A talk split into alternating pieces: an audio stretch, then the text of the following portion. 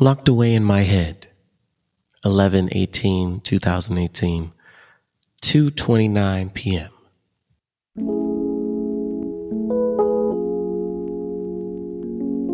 Riding the bus to work, I hear Frank Sinatra singing I believe in you. I believe in me too. Just scared.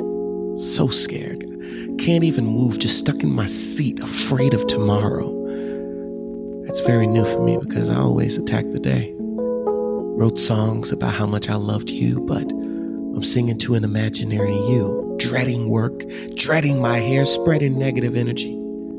I just want smiles, smiles on faces for miles to view. This New Year's Eve may be the first that I actually write a New Year's resolution. I'll write something and begin my true evolution into adulthood. I just want the rest of my life to feel good. These past couple of years have beat me down, yet I kind of knew this was going to be my future.